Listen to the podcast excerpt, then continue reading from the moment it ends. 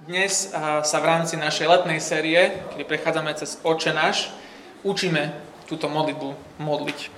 Ak máte Biblie so sebou, môžete si ich teraz so mnou otvoriť. V Evangeliu podľa Matúša v kapitole 6. Sme ešte stále v prvej trojici modlitieb a prozieb, ktoré sú sústredené a ktorých centrom je Boh Otec. Náš Otec. Modlili sme sa v verši, od, e, verši 8. Oče náš, ktorý si na nebesiach, posveď sa meno Tvoje. Čiže chceme, aby Otcovo meno bolo posvetené a oslávené. Modlili sme sa, príď kráľovstvo Tvoje, aby Otcovo kráľovstvo prišlo. A dnes sa budeme modliť, aby sa diala Otcova vôľa. Buď vôľa Tvoja, ako v nebi, tak i na zemi. Na úvod sa ešte pomodlím. Náš dobrý, milostivý, milujúci Otec, sme radi, že môžeme dnes otvoriť Tvoje slovo a učiť sa to, čo chceš, aby sme sa učili, aby sme sa učili modliť tak, ako, ako nás vedieš, ako Ježiš učil svojich učeníkov a dnes chce učiť aj nás. Prosím, daj nám otvorené mysle, ktoré nielen počujú Tvoje slovo, ale aj počúvajú, chceme ho, túžime ho konať potom aj to Tvoje, tvoje slovo. Tak, toto v nás prosím konaj dnes, keď sme spolu tu. Amen. Prečo deti nechcú počúvať svojich rodičov? Ak ste rodič, tak ste sa tú otázku pýtali pravdepodobne aj dnes aj každý iný deň svojho života, keď ste mali deti, alebo keď ste možno babysitovali, strážili niekomu deti, tak ste tiež si všimli, že deti vedia byť neposlušné. Nemôžem povedať, že ktorá osoba v mojej rodine, lebo GDPR, ale bolo raz jedno dievčatko, ktoré bola jeseň, hralo sa vonku a videla mláku, našla vo vrecku lyžičku spojila si tie veci dokopy a si povedala, že ha, to, je, to je moja mlaka. Tak šla a začala z nej piť a, a postupne ako pila, tak videla, že mama ju vidí a keď mama zbadala, tak že prestaň, už to nepí, lebo ti bude zle. Ale to dievčatko nereagovalo, že moja mama, moja matka, čo ma porodila, stará sa o mňa, určite mi chce to najlepšie, budeme počúvať. Veď sa o mňa tak stará dobre. Nie. Dievčatko si povie, že nebudeme počúvať, ešte potom rýchlejšie pije z tej, z tej mláky, keď sa, keď sa približuje mama. Neposlušné dieťa sa bráni poslušnosti. Ježiš nás v dnešnom texte, vlastne v tom polverši, učí to, čo aj potom neskôr v Heidelbergskom katechizme, na čo sa pozrieme, že keď nás volá modliť sa, buď vôľa tvoja, ako v nebi, tak i na zemi. Volá nás modliť sa, pomôž nám všetkým zapierať svoju vlastnú vôľu a bez reptania poslúchať tvoju vôľu, ktorá je jediná dobrá, Oče. Daj, aby každý konal dielo, ku ktorému je povolaný, tak ochotne a verne, ako to robia anieli v nebi. Toto Ježiš učeníkov učil ich vtedy, učí toto nás dnes, ktorí patríme do jeho ľudu a keď sa modlíme, buď voja tvoja ako v nebi, tak i na zemi, volá nás, aby sme túžili byť poslušní, aby sme túžili byť poslušní vždy a všade. To sú naše dnešné kazňové body, čiže keď si ich chcete zapísať, tak to sú tie dva. Túžime byť poslušní a túžime byť poslušní vždy a všade. To je prvý bod buď vôľa tvoja, tieto slova, logicky nás vyplýva nám, že, že chce Boh poslušnosť. Tieto slova majú vzbudzovať poslušnosť nášmu Otcovi. Keď sa to modlíme, hovoríme Bohu, že On si zaslúži a má našu úplnú poslušnosť a svoju vôľu vyhadzujeme von oknom. Vzdávame sa jej. Ale poslušnosť nie je atraktívne slovo ani pre deti, ani pre tínedžerov, možno ešte menej. Pre dospelých tiež nie. Možno, keď počujete to prvé prvú vec, ktorú si predstavíte pod poslušnosťou, je nejaký taký prudký tyran, diktátor, typ človeka, ktorý keď niečo povie, tak to má byť bez komentárov, bez poznámok. Taký otrokár a otrok. Boh Otec, náš Boh Otec, je však úplne iný a lepší. V poslušnosti Otcovi nám nikto nepotláča slobodu, práve naopak nachádzame slobodu v Jeho vôli. V poslušnosti Jemu nekonáme vôľu prudkého či tyranského Otca, v poslušnosti Bohu konáme vôľu vrúcného, dobrého, milujúceho, hrejvého, prítomného Otca. Nestrácame život, keď sme poslušní Otcovi, ale nachádzame. Čo je to ale tá vôľa Otcova, tá, čo je lepšie než tá naša? Teraz na chvíľku vbehneme do takých eh, teologických termínov, čiže nebojte sa, nemusíte hľadať východ, len trošku sa sústredite so mnou. A keď písmo hovorí o Božej vôli, tak hovorí o dvoch typoch. Hovorí o zvrchovanej Božej vôli a potom o zjavenej Božej vôli zvrchovanej a zjavenej. Rozdiel medzi nimi je ten, že zvrchovanú Božiu vôľu tak akože letmo vnímame, ale presne nepoznáme, ale Božiu zjavenú vôľu môžeme poznať v Jeho slove. Zvrchovaná vôľa je viac menej zatajená, nie úplne a trochu, a, lebo nie sme Boh, nie sme zvrchovaní, takže nevieme, ale tá zjavená je prístupná, otvorená pre všetkých. Zjavená Božia voľa v Biblii, napríklad v Matúšovi 10, znie takto, keď Ježiš hovorí. Nepredávajú sa vary dva vrabce za halier, ale ani jeden z nich nepadne na zem bez vedomia vášho Otca. Vám sú však spočítané aj všetky vlasy na hlave. Každý jeden vlas, nevieme prečo ich máme x, ale Boh presne vie, koľko ich máme. On má s tým plán. A potom to je zvrchovaná a zjavená vôľa, znie ako Matúš 7, keď Ježiš hovorí, nie každý, kto mi hovorí, pane, pane, vojde do nebeského kráľovstva, ale iba ten, kto plní vôľu môjho Otca, ktorý je v nebesiach. Mojžiš tieto dve vôle, zvrchovanú a zjavenú, pekne zhrnul na konci knihy Deuteronomium v kapitole 29. Skryté veci patria hospodinovi, nášmu Bohu, ale veci zjavené na veky patria nám a našim deťom, aby sme plnili všetky slova tohto zákona. Perfektný verš na to, čo, o čom hovoríme tu. Ten rozdiel a že sú dve. Keď ale v tomto texte Ježiš hovorí o Božej vôli, má na mysli Božiu zjavenú vôľu. Vôľu, ktorú vidíme v jeho slove. Zvrchovaná sa deje non-stop, no po otcovej zjavenej vôli máme túžiť, aby sa stala jeho zjavená vôľa. Čo si ale učeníci predstavili predtým a my dnes si máme predstaviť, keď počujeme Božia vôľa. Keď ste už videli toto, tak ste, už viete. V Božom slove nám Boh ukazuje, čo je jeho Božia vôľa. Tu otec hovorí so svojimi deťmi.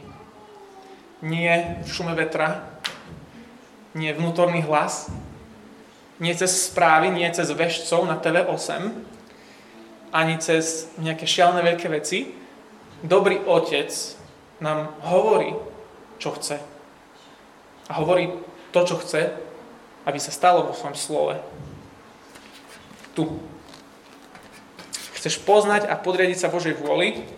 Vezmi, čítaj a výmeň Božiu vôľu za svoju. Alebo keď je tvoja prvá, tak výmeň svoju vôľu za Božiu.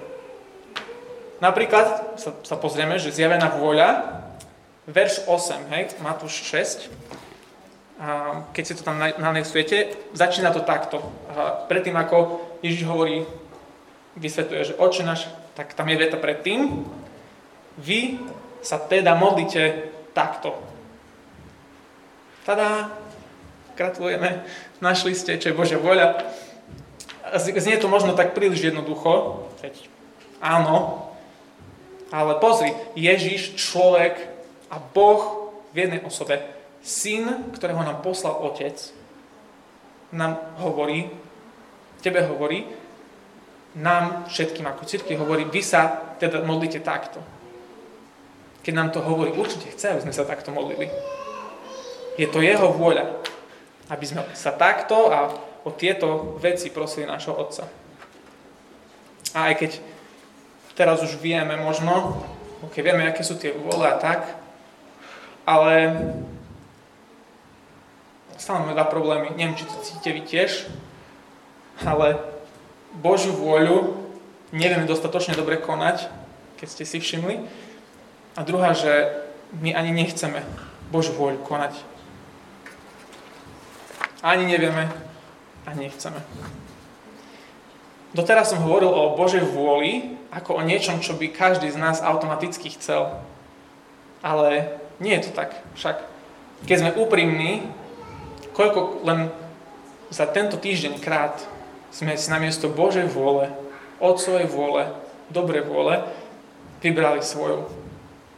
Stokrát, tisíckrát, možno trikrát, ale tak zjavne, že sa cítime ako keby to bol milión. A keby sme aj boli poslušní, ale len sami kvôli sebe, že by nám Boh dal pokoj, alebo z vypočítavosti. Ani veľmi nerozmýšľame nad tým, čo si vlastne za našu neposlušnosť zasluhujeme. Nie sme veľmi iní od dievčatka, čo pije z mláky. Chýba nám poslušnosť, lebo si chceme žiť podľa vlastnej vôle. Chýba nám poslušnosť, lebo nám chýba túžba poslúchať. Nikto nevie, aké ťažké je odovzdať svoju a poslúchať Božiu vôľu. Nikto to nevie lepšie ako Boh. Ešte raz to poviem. Nikto nevie, aké ťažké je odovzdať svoju a poslúchať Božiu vôľu lepšie ako Boh. Lebo nikto z ľudí netrpel pri poslúchaní vôle Boha Otca viac ako Boží syn. Pamätáš si tú scénu v záhrade? Pár hodín pred jeho ukrižovaním, ako sa Ježiš modlil. Matúšovi 26, otvorte si to prosím so mnou. 26, eh, verš 36.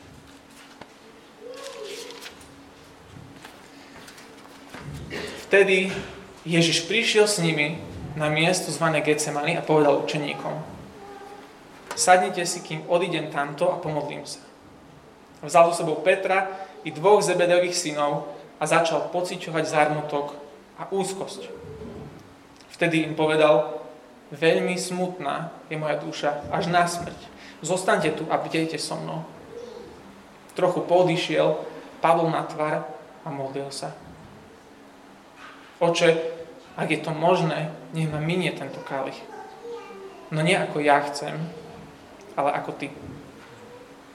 Keď sa vrátil k učeníkom, našiel ich spať. Povedal teda Petrovi, to ste nemohli ani hodinu so mnou bdieť. Bdejte a modlite sa, aby ste neupadli do pokušenia. Duch je síce ochotný, ale telo sláve. Odišiel druhý raz a modlil sa, Oče môj, ak ma tento kalich nemôže minúť, a musím ho vypiť. Nech sa stane tvoja vôľa.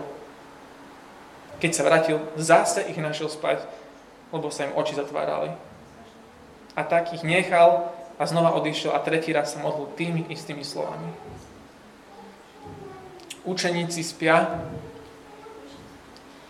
Ježiš im povedal, čo majú robiť. Povedal im svoju vôľu. Oni spia. Keď nás Ježiš vyzýva, aby sme ho nasledovali, nech to stojí čokoľvek, nevolá nás k ničomu, čo by on sám neurobil, čo by bol neochotný urobiť, alebo čo sám nikdy neurobil. Preto sa na Ježiša pozeráme ako na pôvodcu a završovateľa našej viery.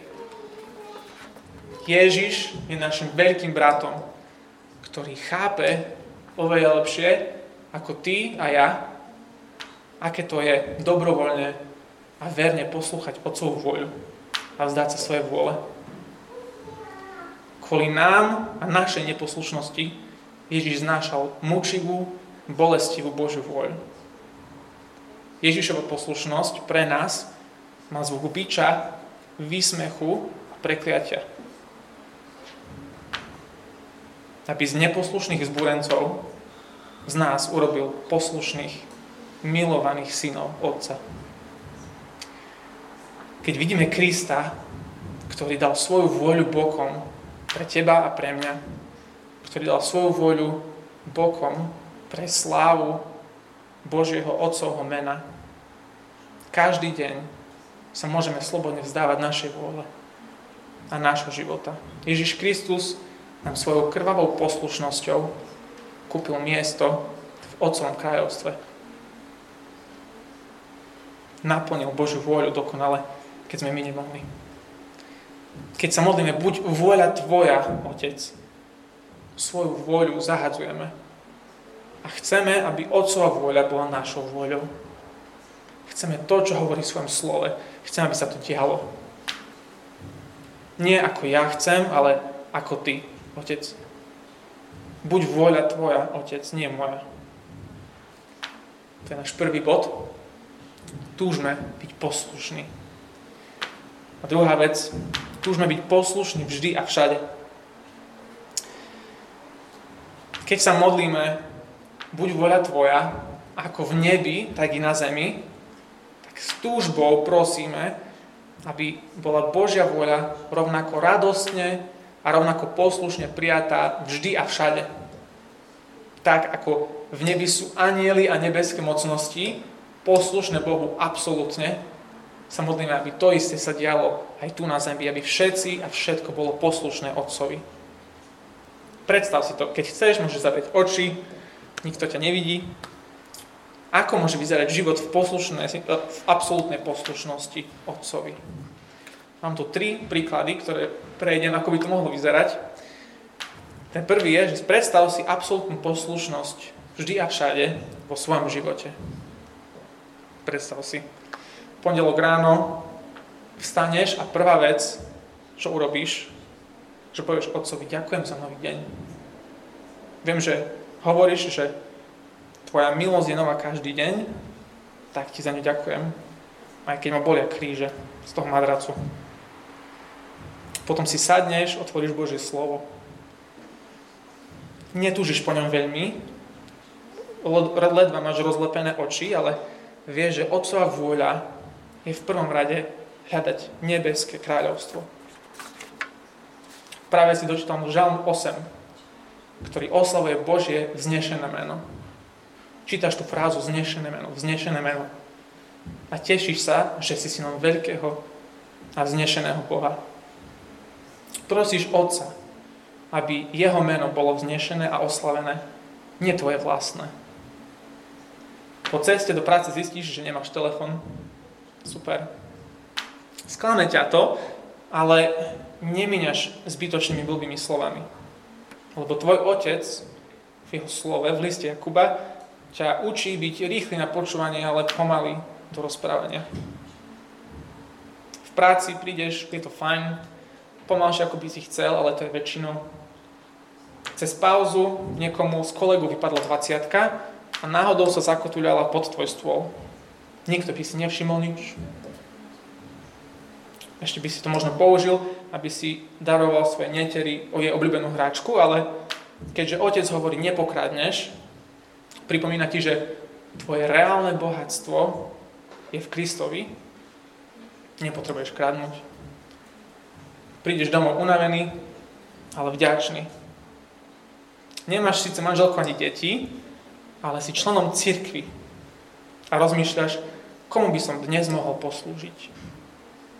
Ten jeden pár v zbore, oni už dlho vyzerajú, že potrebujú babysitting, že by im to prospelo, také rande, tak sa ponúkneš im postrážiť deti. Poďakujú ti, ale že dnes im to nevyhovuje, možno na budúce. OK, sedíš sám v kuchyni a rozmýšľaš, že by bolo fajn mať možno niekoho pri sebe.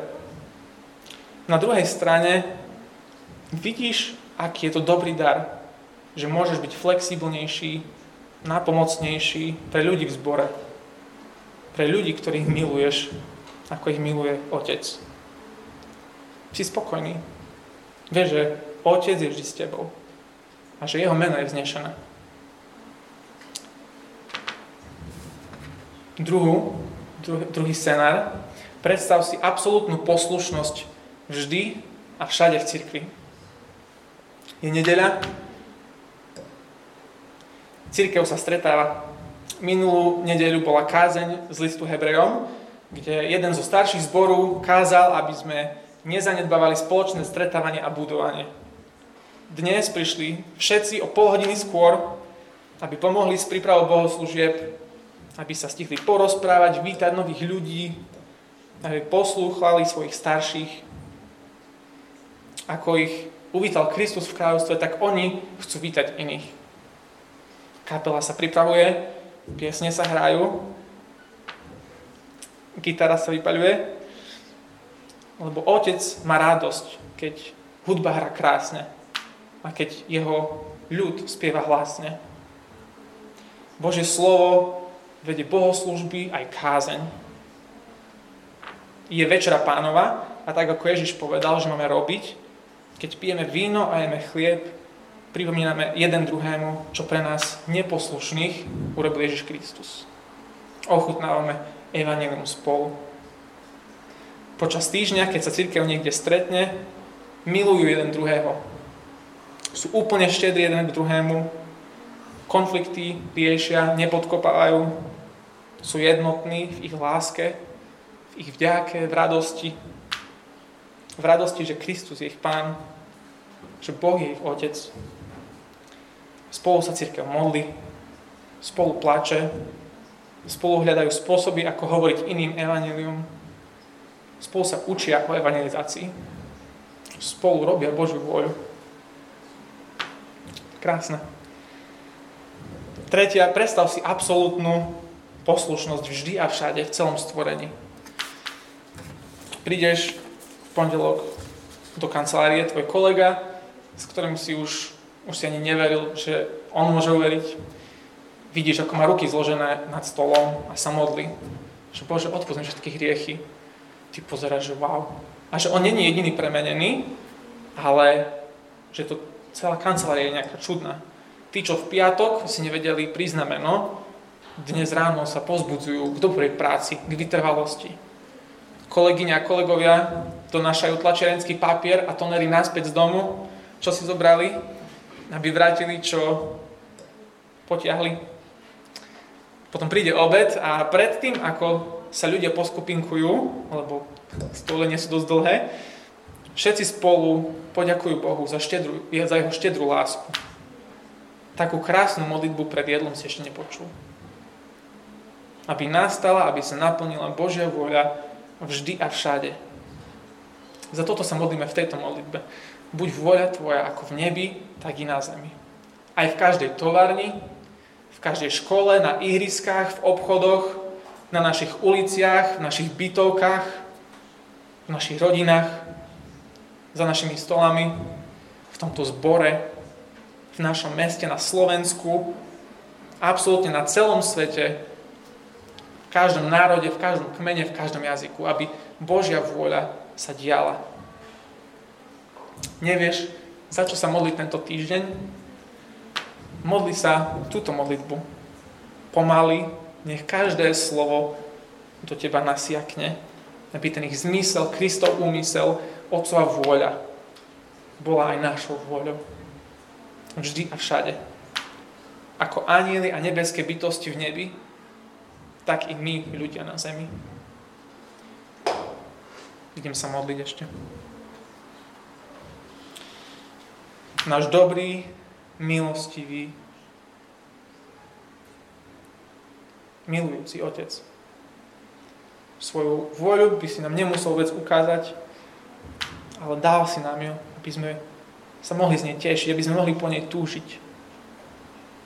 Ale ty vidíš naše srdcia, vidíš, že aj to, čo som teraz povedal pre, možno pre väčšinu je sci-fi, že to sa nedá. A z časti máme pravdu, keď si to myslíme, lebo s tými srdciami, ktoré možno máme teraz, ktoré netúžia po tebe, sa to nedá.